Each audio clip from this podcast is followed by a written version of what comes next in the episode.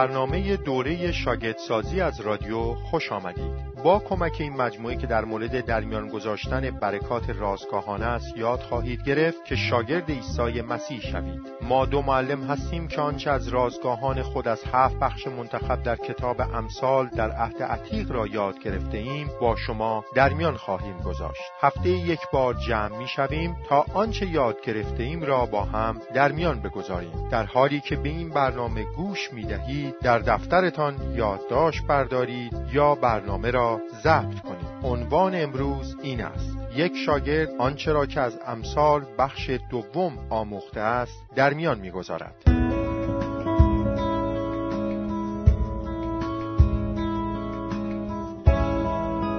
در میان گذاشتن برکات از فصلهای انتخاب شده از امثال. در طول هفته گذشته امثال فصلهای 15, 16, 17, 27, 28, 29 و 31 را خانده ایم و در مورد آنها تعمق و دعا کردیم. اینک از یادداشت‌های خود استفاده خواهیم کرد تا حقایق و درس‌های مهمی از این فصل‌ها را در میان بگذاریم و در مورد برخی از بخش‌های دشوار گفتگو کنیم. در میان گذاشتن برکات از امثال فصل 15 هنر سخن گفتن سخن گفتن یا گفتگو مستلزم انضباطی خاص است. اول امثال فصل 15 آیه یک می‌فرماید جواب ملایم خشم را فرو می نشاند اما جواب تند آن را برمیانگیزاند اولین دستور در سخن گفتن این است که باید درجه و آهنگ صدای خود را کنترل کنید. نویسنده با بیان دو واقعیت اندرز خوبی ارائه می دهد. جواب ملایم جوابی است دلسوزانه و توأم با محبت چنان پاسخی خشم را دور می نماید و سبب آرامش در گفتگو می شود اما کلام تند کلامی رنجشزا یا توهینآمیز است کلامی که موجب ناراحتی می شود این گونه کلام باعث عصبانیت می گردد. در محاورات نه فقط آنچه شما به زبان می آورید بلکه نحوه گفتن نیز حائز اهمیت است. در این آیه به طرز بیان تاکید شده است. درجه و آهنگ صدای شما می تواند خشم یا محبت را انتقال دهد.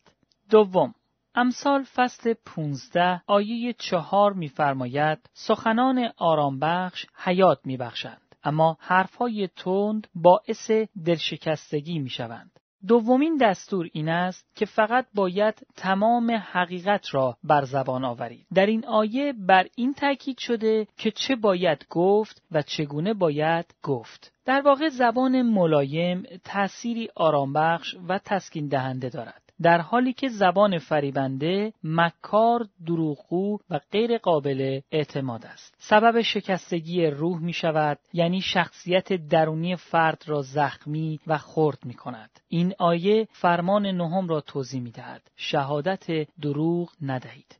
سوم امثال فصل 15 آیه 23 می‌فرماید انسان وقتی جواب می‌دهد از آن لذت می‌برد چه عالی است سخنی که به جا گفته شود. دستور سوم در گفتگو این است که تنها باید در زمان مناسب سخن بگویید. در این آیه جواب شایسته همان سخن بجاست. گفتن کلام صحیح در وقت درست بخشی از هنر سخن گفتن است. هنگامی که شخص پیش از موعود پاسخ دهد نه تنها با بینزاکتی سخن گوینده را قطع می کند بلکه این احساس را در فرد ایجاد می نماید که آنچه می گوید ارزش شنیدن ندارد.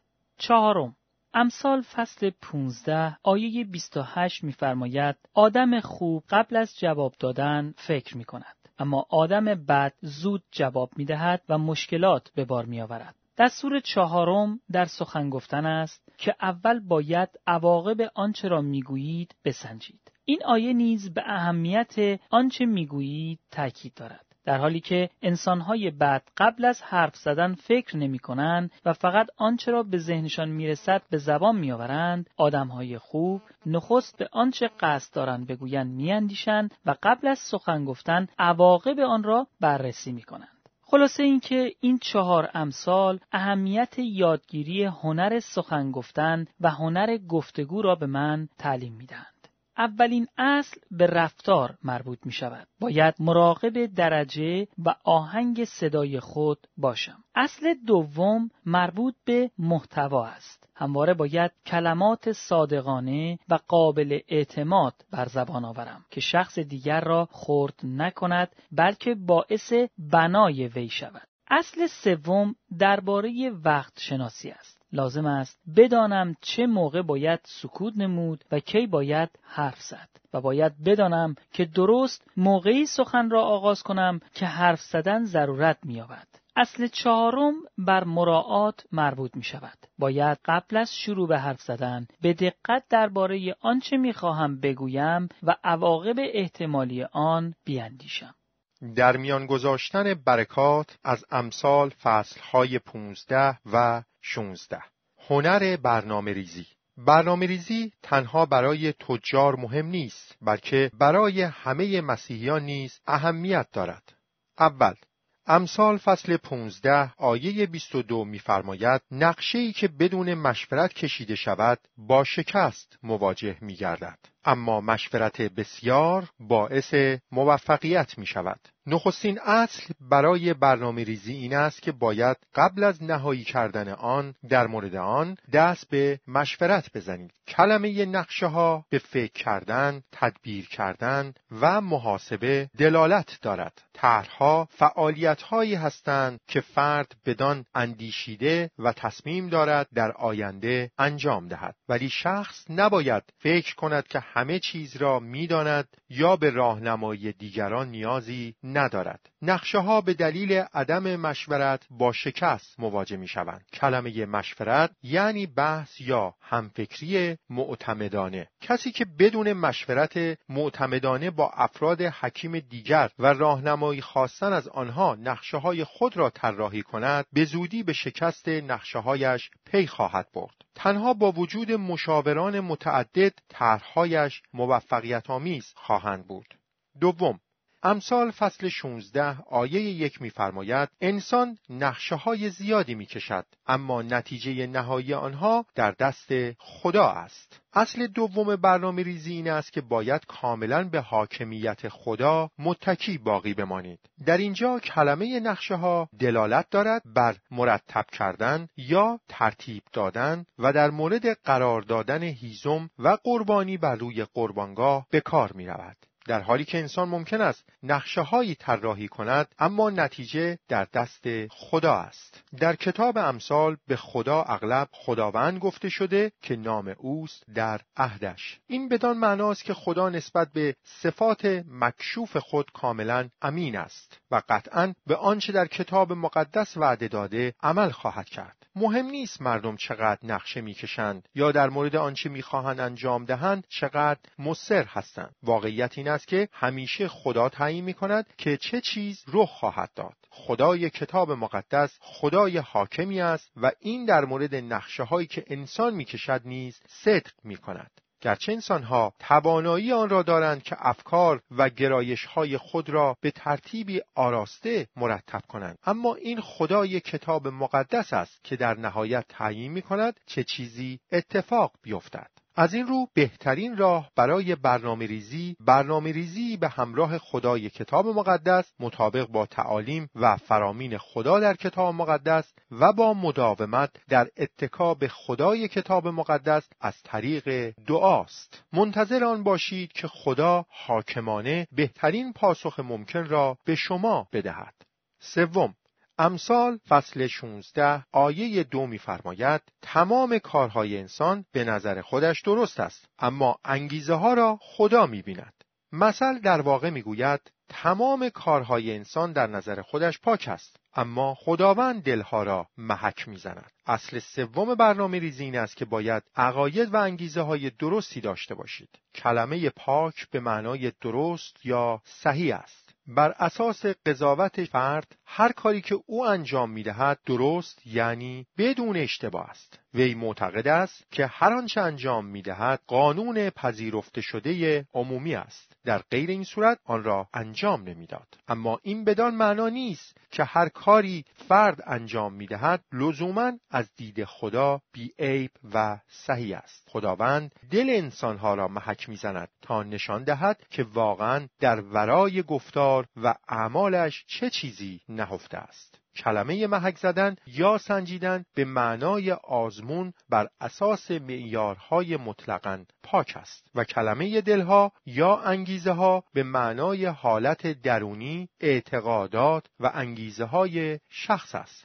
بر اساس معیار مقبول در میان مردم هر کسی افکار، گفتار و اعمال خود را درست می داند. با وجود این مطابق با معیار عدالت و قدوسیت مطلق خدا خداوند افکار، گفتار و اعمال شخص را محک می‌زند تا انگیزه های واقعی افکار، گفتار و اعمالش را مشخص کند. خداوند نقشه های انسانها را میازماید تا ببیند بر چه اعتقاداتی بنا شدند و به چه دلایلی انجام می شوند. هیچ چیز از نظر خدای کتاب مقدس پنهان نیست.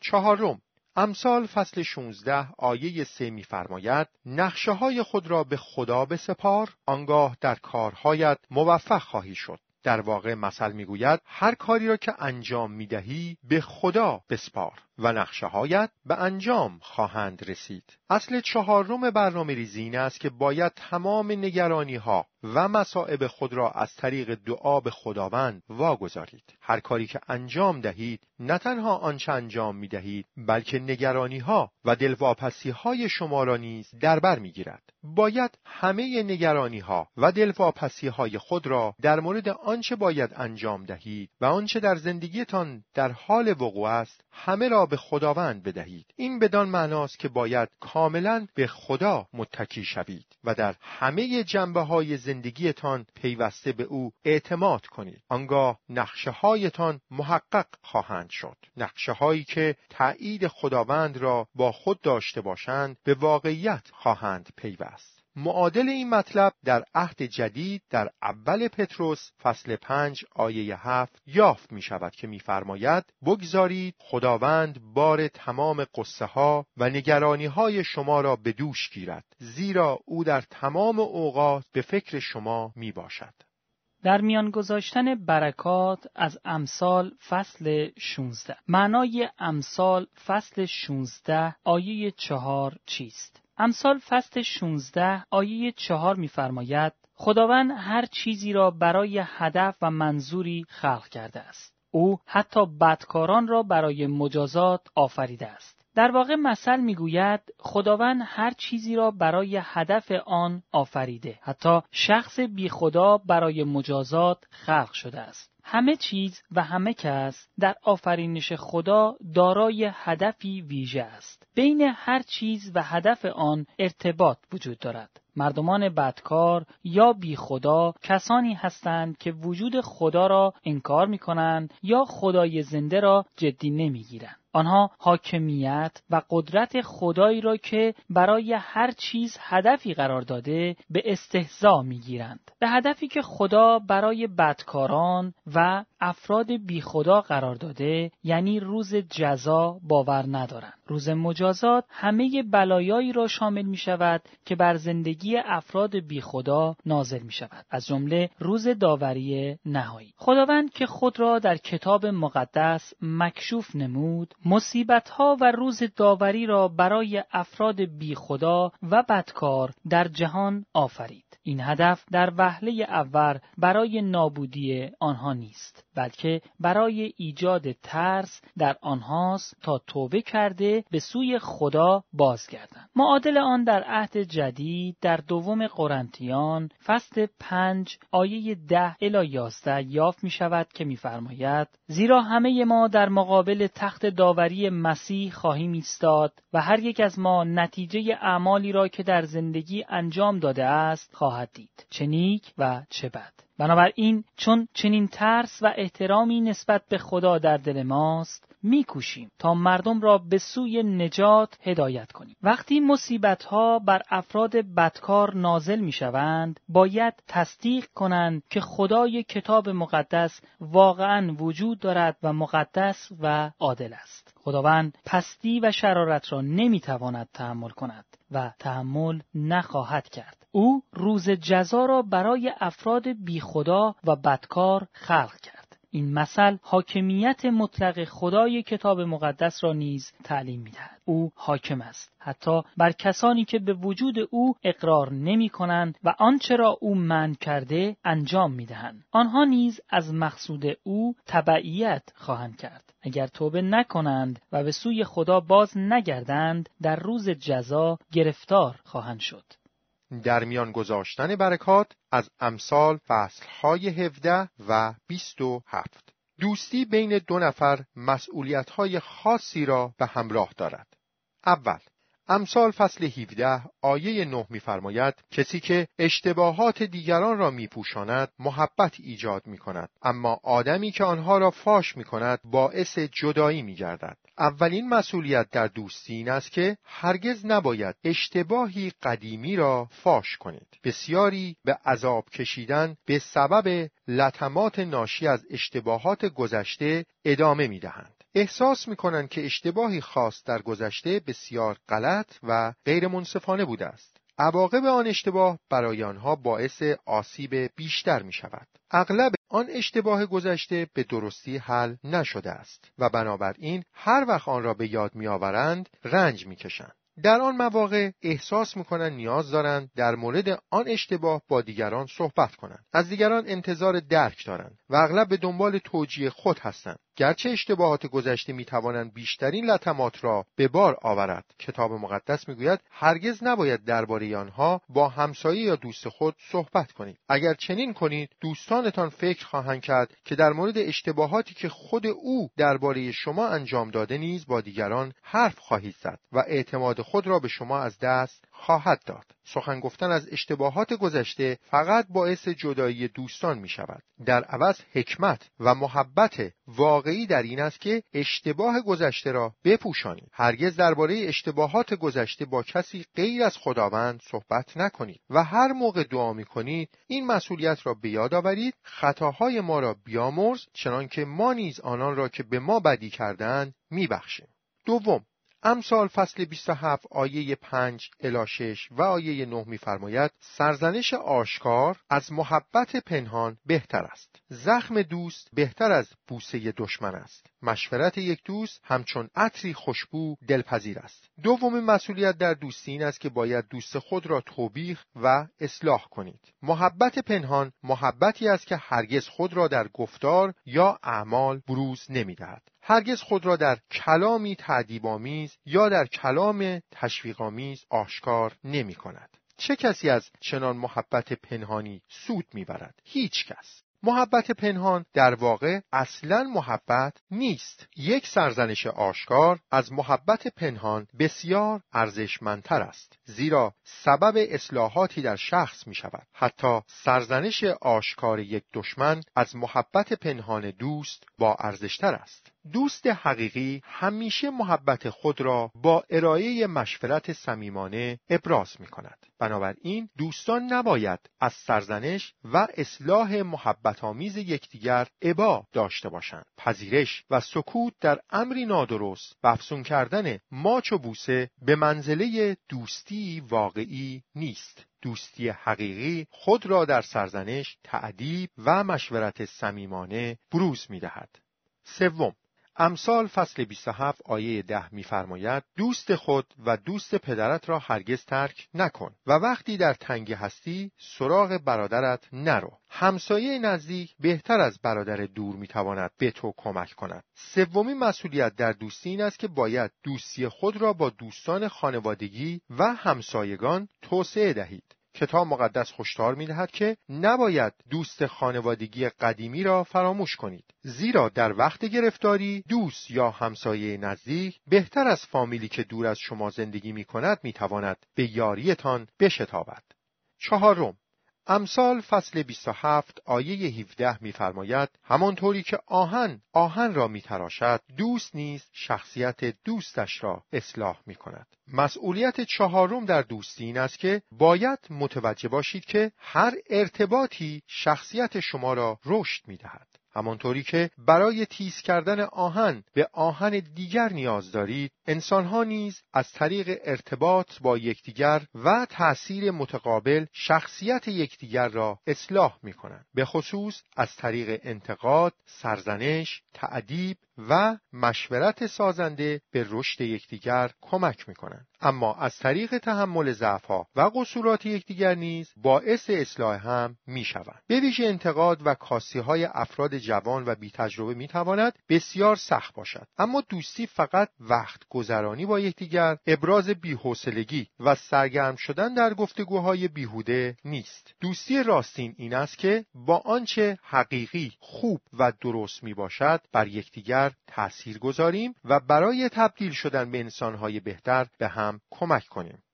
در میان گذاشتن برکات از امثال فصل 28 هنر حکومت کردن حاکمان، پادشاهان و مقامات حکومتی باید نحوه حکومت بر مملکت خود را به خوبی فراگیرند. اول امثال فصل 28 آیه دو می‌فرماید وقتی مملکتی گرفتار فساد شود دولتش به آسانی سرنگون می گردد. اما رهبران درستکار و عاقل مایه ثبات مملکت هستند. اولین اصل مملکتداری ایجاد ثبات از طریق انتصاب مقامات لایق است. بعضی از کشورها دستخوش اختشاشند و مردمانی یاقی دارند. دلیل این امر عدم تداوم در وجود رهبران شایسته است. هر بار رهبری مرتکب اشتباهی می شود دیگری جایگزین او می گردد. یک حاکم یا پادشاه شرور مقامات شروری را به کار خواهد گماشت که اشتباهات زیادی انجام می‌دهند و لازم است بارها و بارها عوض شوند.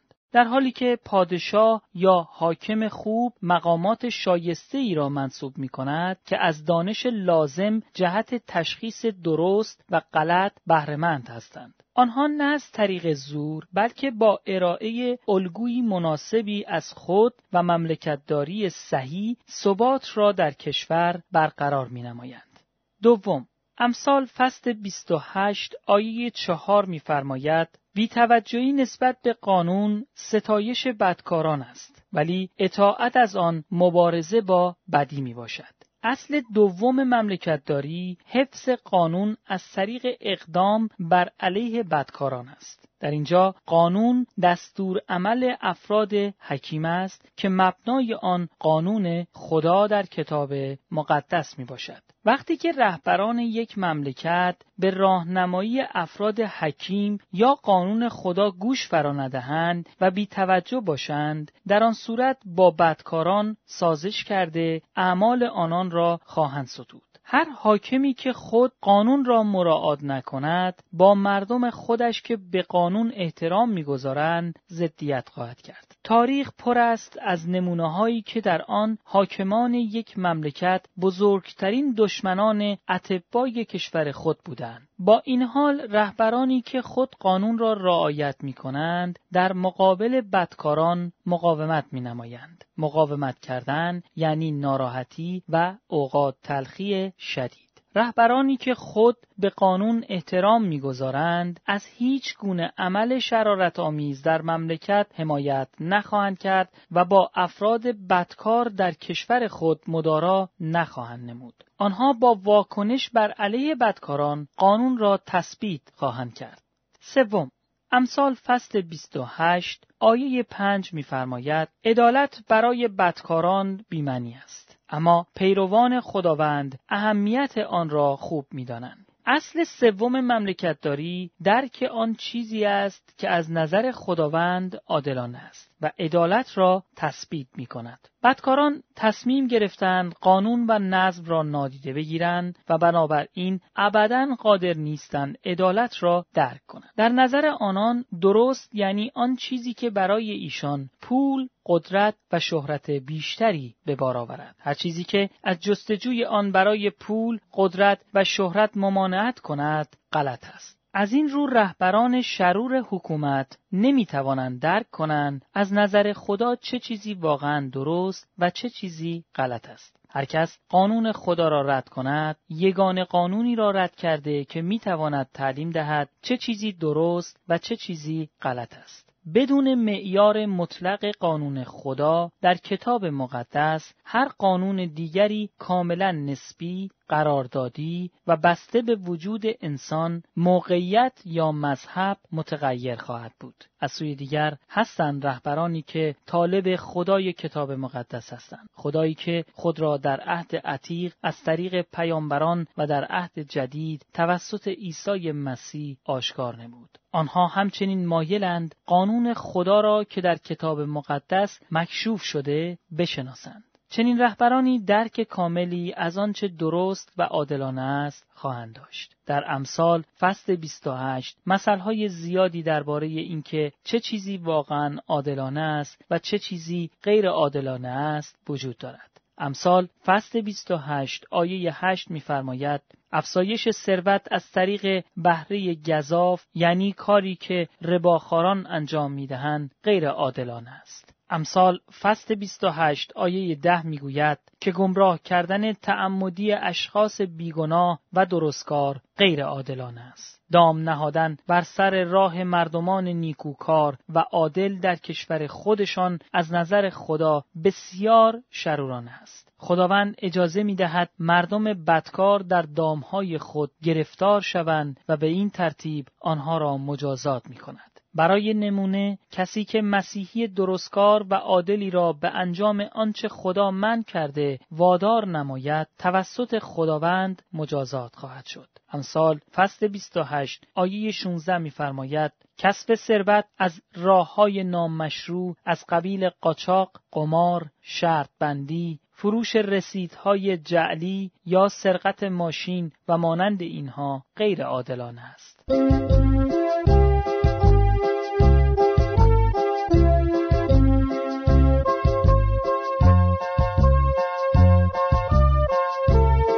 تکلیف برای هفته آینده.